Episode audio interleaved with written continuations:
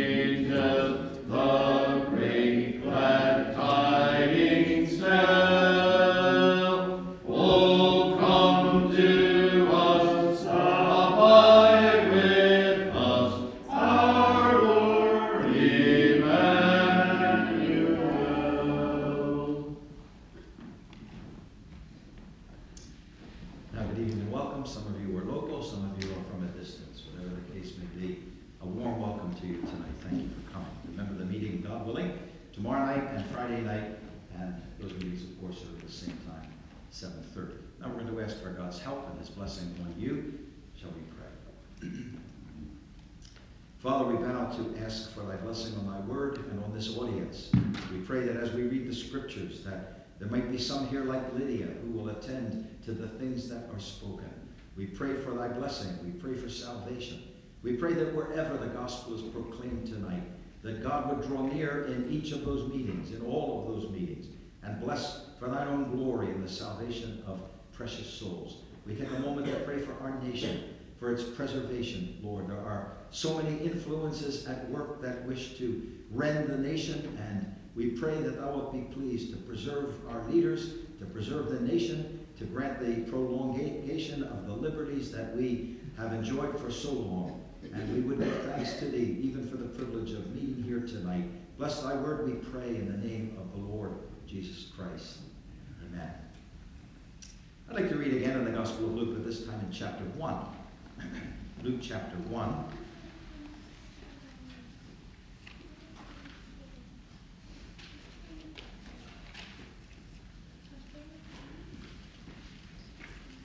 Luke chapter 1 and verse 26.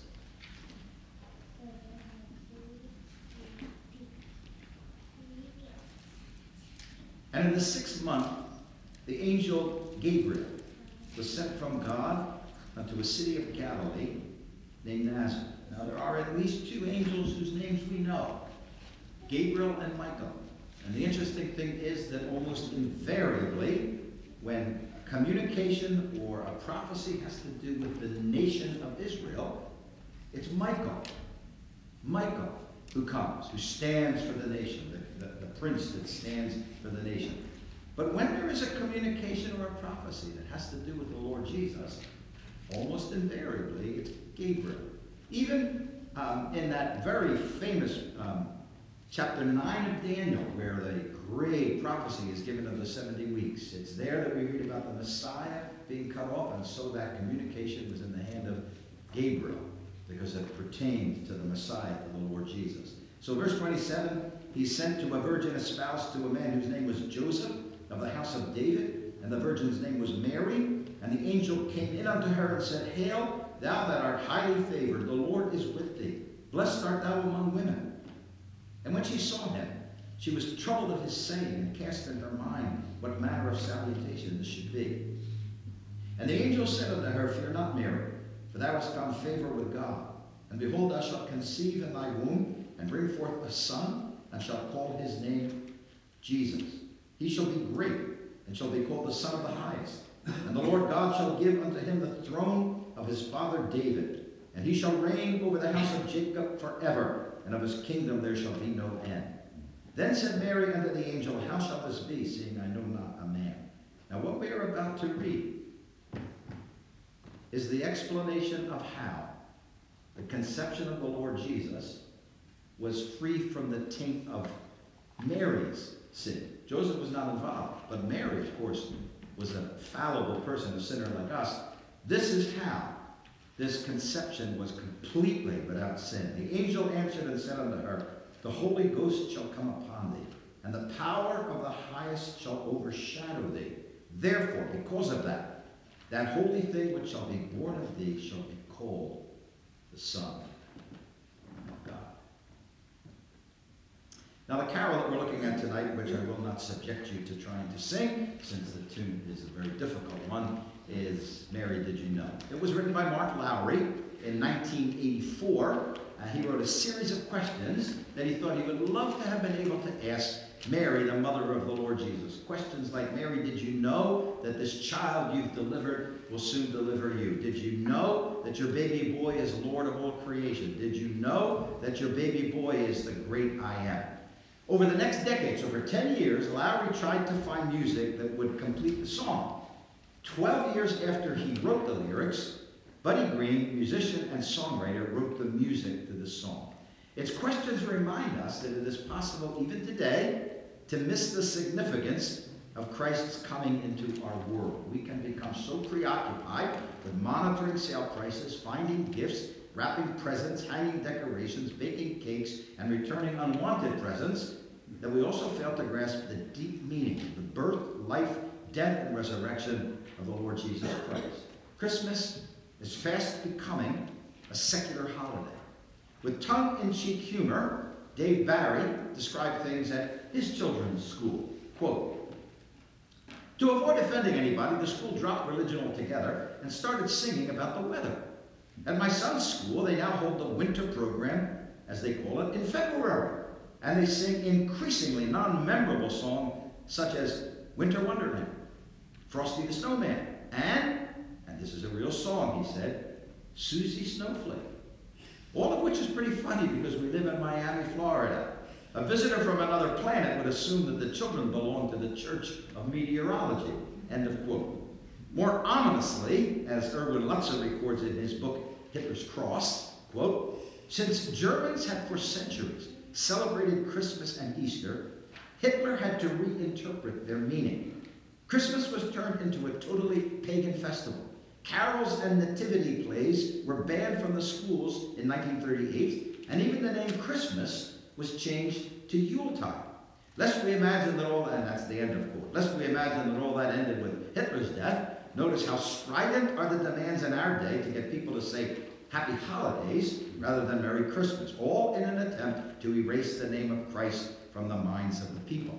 On December the 3rd, 2013, American atheists launched a major billboard display that declared, quote, Christmas is better without Christ, end of quote.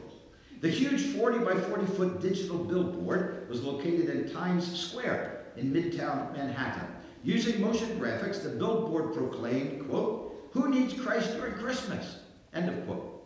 A hand crosses out the word Christ and the word nobody appears to answer the question, who needs Christ during Christmas? The display then says, celebrate the true meaning of Xmas and offers a series of cheery words, family, friends, charity, food, snow, and more. The commercial ends with a jovial, happy holidays from American atheists. Such are the desperate attempts to get rid of any references to the Lord Jesus and yet frantically grasp at the things that Christ imparts and enriches. Joy, peace, love, family ties, and charity. Tonight's meeting, hopefully, will help us all to have a biblical understanding of the historic events that make Christmas such an important and joyous time. Please pardon the lame wordplay, but if you take Christ out of Christmas, you are left with nothing but a mess. Mary, did you know? Knowledge is an invaluable thing. Let me give you an example. A clothing store in southern Florida, Moss Hoffman, at Christmas time, used to provide wrapping paper that was money. You could buy somebody a gift, and then you could pay extra and buy wrapping paper that was actually money. So uh, they came in uncut sheets of 32 $1 bills, and the sheets sold for $55. So if you do the math, you'll find that you paid $23 more for the privilege of getting a sheet of uncut $1 bills, and you buy somebody a new tie, and you can wrap the tie in $1 bills. Customer service found that the common complaint after Christmas was over was that people would come back with a gift receipt. They would come back with the yellow polka dot tie that they didn't want. And the man behind the counter would say, Did you save the paper? No, I'm going to save the wrapping. You did know that that was money, didn't you? Excuse me? You did know that that was money. That was money. They didn't know. Knowledge is a very important thing. I would suggest to you that knowing, knowing Christ and the purpose for his coming is the most important knowledge that you could ever accrue, that you could ever get. So I, we often hear the phrase, um, Jesus is the reason for the season. So I just want to take those two words and, and just for a few minutes think with you about that idea, about, first of all, understanding the season. Understanding the season. What is there? I, I, I, was, I was in a home today, and there were about um, 25 people around, many of whom know very little of the gospel, and the hostess said, okay, before Mr. Higgins speaks, why don't we just go around and, and everybody say who they are, because not everybody knew everybody. Everybody just give your name, say who you are, and just mention what you think, you feel is the most important thing about the season. And so, of course, you will understand the variety of answers family, uh, friends, giving, um, reminders about Jesus, uh, being reminded why he came. Um, the world just seems to be calmer. Um, obviously, they were not in any sales on Black Friday. And, and all sorts of things about the season.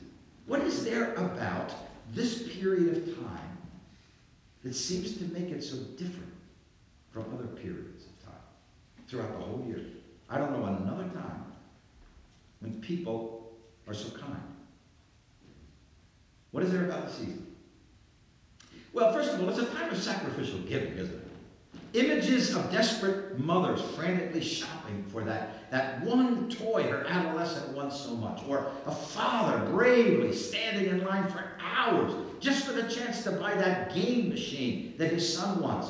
This is a very common thing because we want to please those whom we love. Did you know that there are professional waiters now?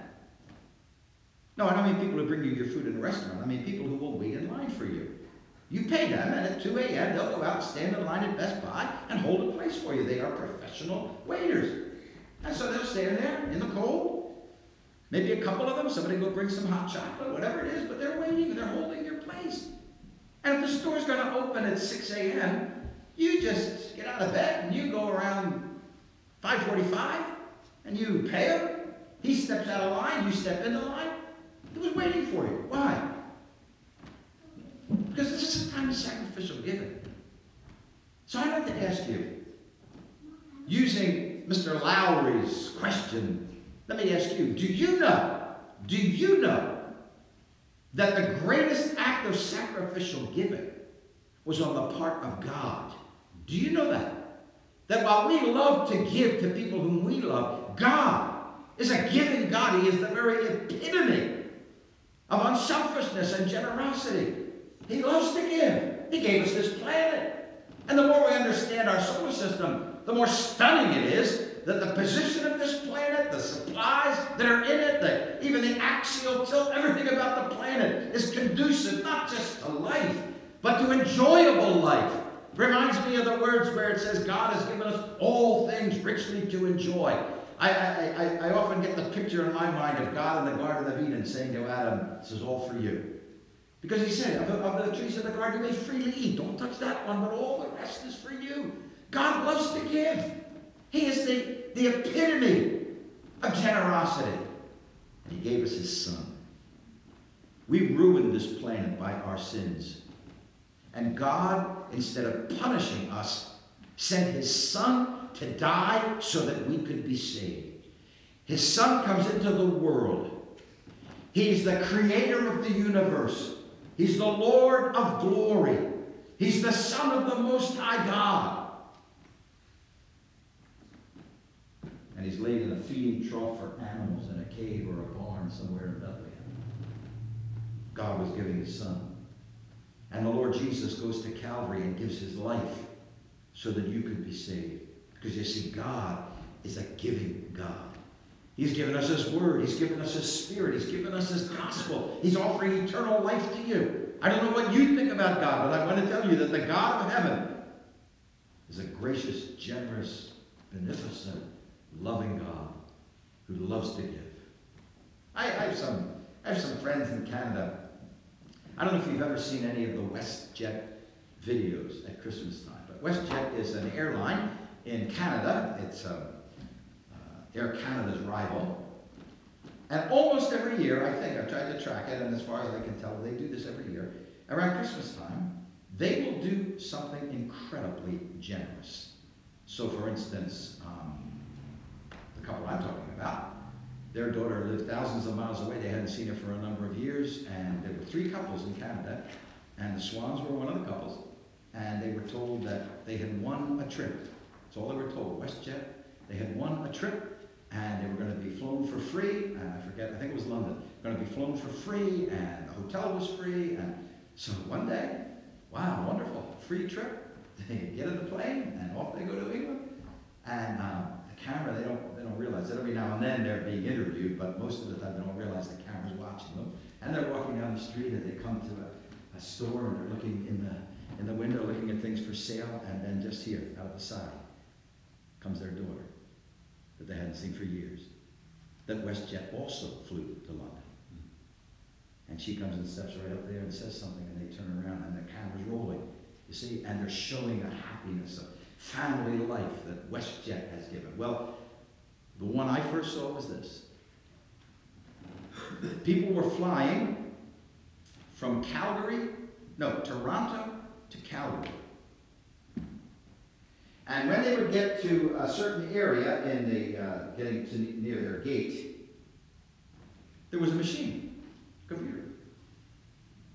And uh, a mechanical voice was saying, scan your boarding pass. And people would scan the boarding pass, and children would stand there, right? Parents would bring their little boy, other people would stand there. What would you like for Christmas? I would, I would like a new wagon, right? I would like a fire engine truck. I, you know, adults. I would, I, I'd love a new stereo. I'd love a new computer. I would love a, I would love a widescreen television set. See, all this. Get on their plane. As the plane is flying from Toronto to Calgary, WestJet employees in Calgary are dispatched all over the city, buying everything that the people on that flight said they wanted. So when they landed in Calgary, and they go down, you know, you know the, the routine, right? And they go down to where they're going to get their luggage, and the, the, the straps there, you know, hanging down, and the thing starts. The, the light goes on, you know, so you're not sitting there falling asleep, and the, then the, the, the belt starts, right, circulating around, and, and then all of a sudden, out comes a wrapped gift, and then another wrapped gift. And people kind of like, you know, where's our luggage here? What's going on? And then somebody looked and said, Hey, that's my name. And grabbed a package. And as soon as he said that, other people began to look, and that's mine. Hey. And all these packages were coming out with the names. So they'd scanned their boarding pass, so the airline knew everything. Big Brother knew everything, right? And so they're all picking their gifts off of the conveyor belt. And then one employee comes over, taps the man on the shoulder. He said he wanted a big screen TV. And said, you're going to have to go over to the, to the large luggage section. And he goes over there, and here is a widescreen TV. Free. Given. Just imagine if somebody gave you a new computer. Just imagine if somebody gave you a widescreen TV. Just imagine if somebody gave you a new car. Wouldn't that be something? And a hundred years from now, what about that car, that TV, and that computer? What good would it do? Just imagine that there's a God who wants to give you eternal life. How good is that? You know something about the season? It is a time of, if I use the big word philanthropy, I'm, su- I'm suggesting to you it's a time where we feel love or at least concern for fellow mankind. You will notice that charities and other organizations have donation drives, especially at this time of year, because they realize our hearts are softer. And we're thinking of others more than we usually do. You'll have to figure out why that is. Somehow it's all linked with the Lord Jesus, isn't it? But do you know that the greatest display of unconditional love was on the part of God? That while WestJet gets a lot of publicity for what they do, and while WestJet garners, gets a whole bunch of, of good feeling where people are saying to themselves, boy, if I ever fly again, I'm flying WestJet. God gets nothing. And he gives everything. Not only that, but I can assure you people would not have gotten gifts from WestJet if they had been trying to bomb the plane and destroy the company. And yet God set his love on you, the sinner. God so loved the world. You know, that's a love that sees no class distinctions. No class distinctions. No caste systems, no untouchables, no preferred group, no elite core of men and women that are they have a special inside track with God. This this this um, this was more stunning to me, I should admit. This was more stunning to me when I had meetings in a part of Canada where there are a, a large number of people from India who live there, who are employed, many of them by Christians there.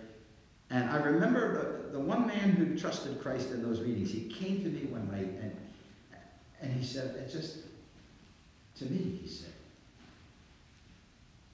to think, to think that God would love everybody. Because he grew up in a caste system. And, and, and if you're in that kind of a system, you come in on a certain level. You're born at this level. You dare not, you dare not think about getting to this level. You live in that level, you die in that level, and they think if you're fairly good, maybe you'll come back a few inches higher on a scale. And in fact, the missionary and his two sons who were burned to death some years ago were burned to death because they were daring to preach the gospel to the Dalits, to the untouchables, to the low caste. And that was not to be allowed in that country. But God sees no class distinctions. He sees no ethnic divisions. He only sees one race. And that race is the human race. And he offers salvation to every member of that human race. And it's love that sees no religious differences. God's desire for your blessing does not hinge on whether you believe in him, love him, go to church, or hate him. God still is offering you salvation. There's a, a Dr. Paul Brand, I believe he is now in heaven, but he was a pioneer in developing tendon transfer technology for use with people, particularly, for instance, like lepers who had lost the use of a hand. He had pioneered the uh, technology in this and had been successful, and he was working with lepers. And he was working, um, I think I said Africa, but I should have said India. He was working as a missionary in India. And a man had been brought by a friend. The man was a leper. His hand was greatly damaged. And they chatted together. Dr. Brand just did this.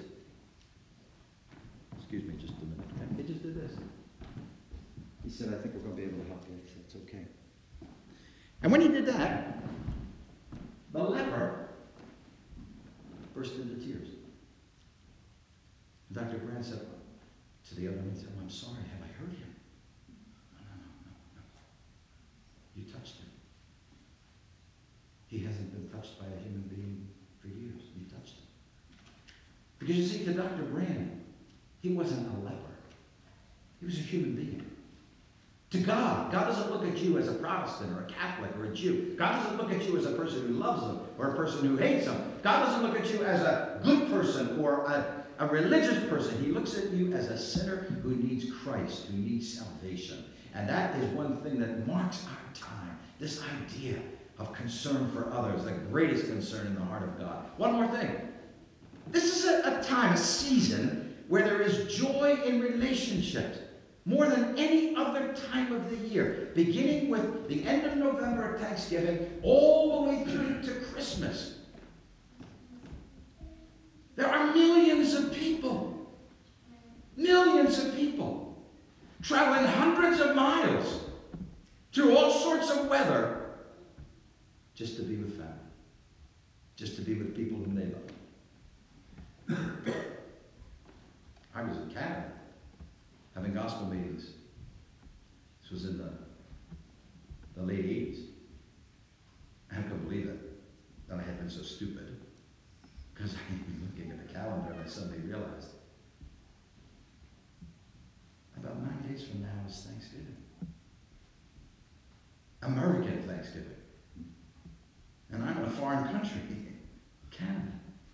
Just the thought, see, just the thought of my sister and her family coming down from Maine, of my brother coming over, of my wife getting our children and coming over, all meeting at my parents' house. I had never missed a Thanksgiving in my life. So I'll give you a little hint. If you try to fly somewhere to get there for Thanksgiving, you'll pay an arm and a leg. If you're willing to fly on Thanksgiving, they'll almost pay you to fly because nobody's flying on Thanksgiving Day. So I drove from Hamilton, Ontario to Buffalo, New York, early Thursday morning. Grabbed a flight, didn't even tell my wife, grabbed a flight, flew to Philadelphia, made arrangements for my brother-in-law to pick me up, knocked on my door, my wife opened the door, and there I was, whether she was happy or not, I can't tell you, but there I was, and I spent the day, dinner, with my family. And I got run back to the airport, and I flew to Buffalo, and I got in my car, and I drove the hour to Hamilton. It was a 7.30 meeting. I pulled outside of the hall at exactly 7.20 after traveling all the way to Philadelphia and back. You said you were crazy. I never, I never begrudged any mile that I traveled, not one, because I was with people that I. But do you understand, do you know that the greatest relationship of all is when a sinner is linked with Christ, when he's brought back to God? That is what brings eternal life to a human being. It is sin that ruptured that relationship. Christ's death on the cross has regained that for you. He's made it possible for you to be brought back to where you're supposed to be, to get home. And conversion is what restores that relationship and brings a person back to God. That's the season. What about the reason? If I understand the reason for salvation, the reason for the season, I will understand salvation. The Lord Jesus came into the world to be your Savior, to rescue you. Now, there is a very important little Hebrew word that comes into huge prominence and importance in this topic. And I'm going to risk trying to pronounce it here tonight, but it is something along the line of goel or goil. And it is the word that is often translated as relative or kinsman, and very frequently you'll read about it as kinsman redeemer. In order for the Lord Jesus to save you, you needed a kinsman redeemer. An angel couldn't die for you because you're not an angel. You needed someone like you who would be willing to die. And so the Lord Jesus became our kinsman redeemer. Because, first of all, he had to be like us, he had to be a human. And so that brings into focus some of the most important foundational truths of the Christian faith. The Immaculate Conception. If you pass a building and it's called the Immaculate Conception, I can assure you it is not what the Bible is talking about. I can assure you 90% of the time, those words are not referring to the conception of the Lord Jesus. They're referring to the conception of Mary. But Mary was not conceived immaculately. Mary came into the world as a sinner. The immaculate conception was the one time when Christ entered the human race. He was in heaven without a mother, and he was down here without a father. He came by way of virgin birth. Linked to that is the great truth of the incarnation God becoming flesh, God being manifested in a body, the virgin birth. Adam brought sin and death into the world, and so God promised that the seed of, of a woman, not the seed of man, the seed of a woman would redeem the race. But you see, because sin came in through the man, not Eve, Adam was the one to blame. Because sin came in through a man, it was going to have to be a man that would resolve the problem. Why did Christ come as a male and not a female? He had to come as a man because it was man that had wrecked the planet. He had to come by way of a woman and not a man because his birth would have to be immaculate. He had to be like us in order to be our kinsman redeemer. But he had to be unlike us in order to be our kinsman redeemer. He had to be unlike us. He is unlike you and me. Number one, because he is sinless and impeccable. This is what lends, if I could use a, a word we don't often use, this is what lends vicarious import to his sufferings on the cross. He was absolutely without sin. It wasn't that he didn't sin, that's true, but it was that he could not have sinned. And in his impeccable purity, in his sinlessness, he offered himself up, the Bible says, without spot to God. Not like you and me, because we're sinners, and he is sinless. But he's not like you and not like me, because he is not a mere human being. He is the eternal Son of God. And that is what lends infinite value to what he did on the cross. You could not limit the value of what he did because you cannot limit the value of Christ to God. And so that's why the Bible says he gave himself a ransom for all. So those two things. He had to be like us, he had to be a human being. He had to be unlike us, he had to be absolutely sinless, and he had to be more than just a mere man. And then the book of Ruth adds one more thing.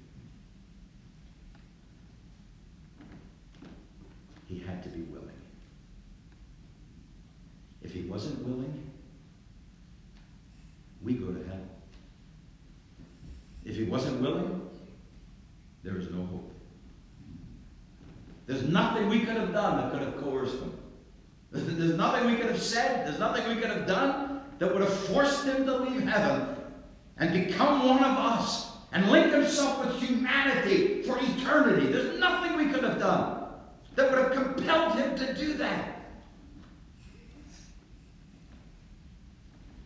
But he came because he loved you and gave himself for you. Now, what are you going to do tonight with that great Redeemer? The Lord Jesus.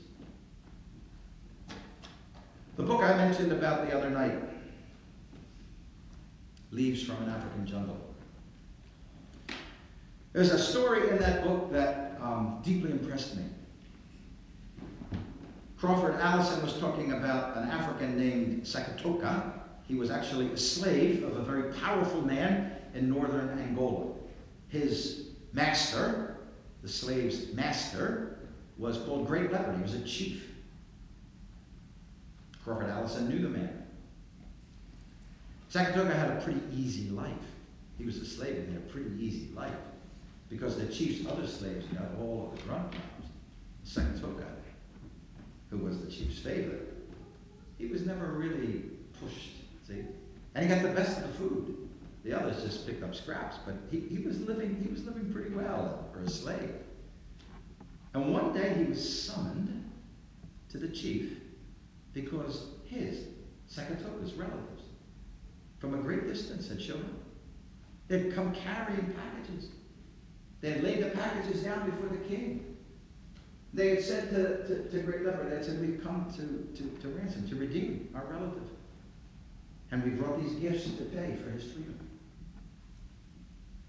And Sakatoka comes and hears all this. He panics. In fact, his words, his words were that if I go back with you, I don't have to work like you. No, no, I want to stay. He fell at the feet of his slave master and he begged to stay. Well, in one sense, the chief was looking at all those gifts and thought how much he liked them, but the decision was made. Sakatoka would say.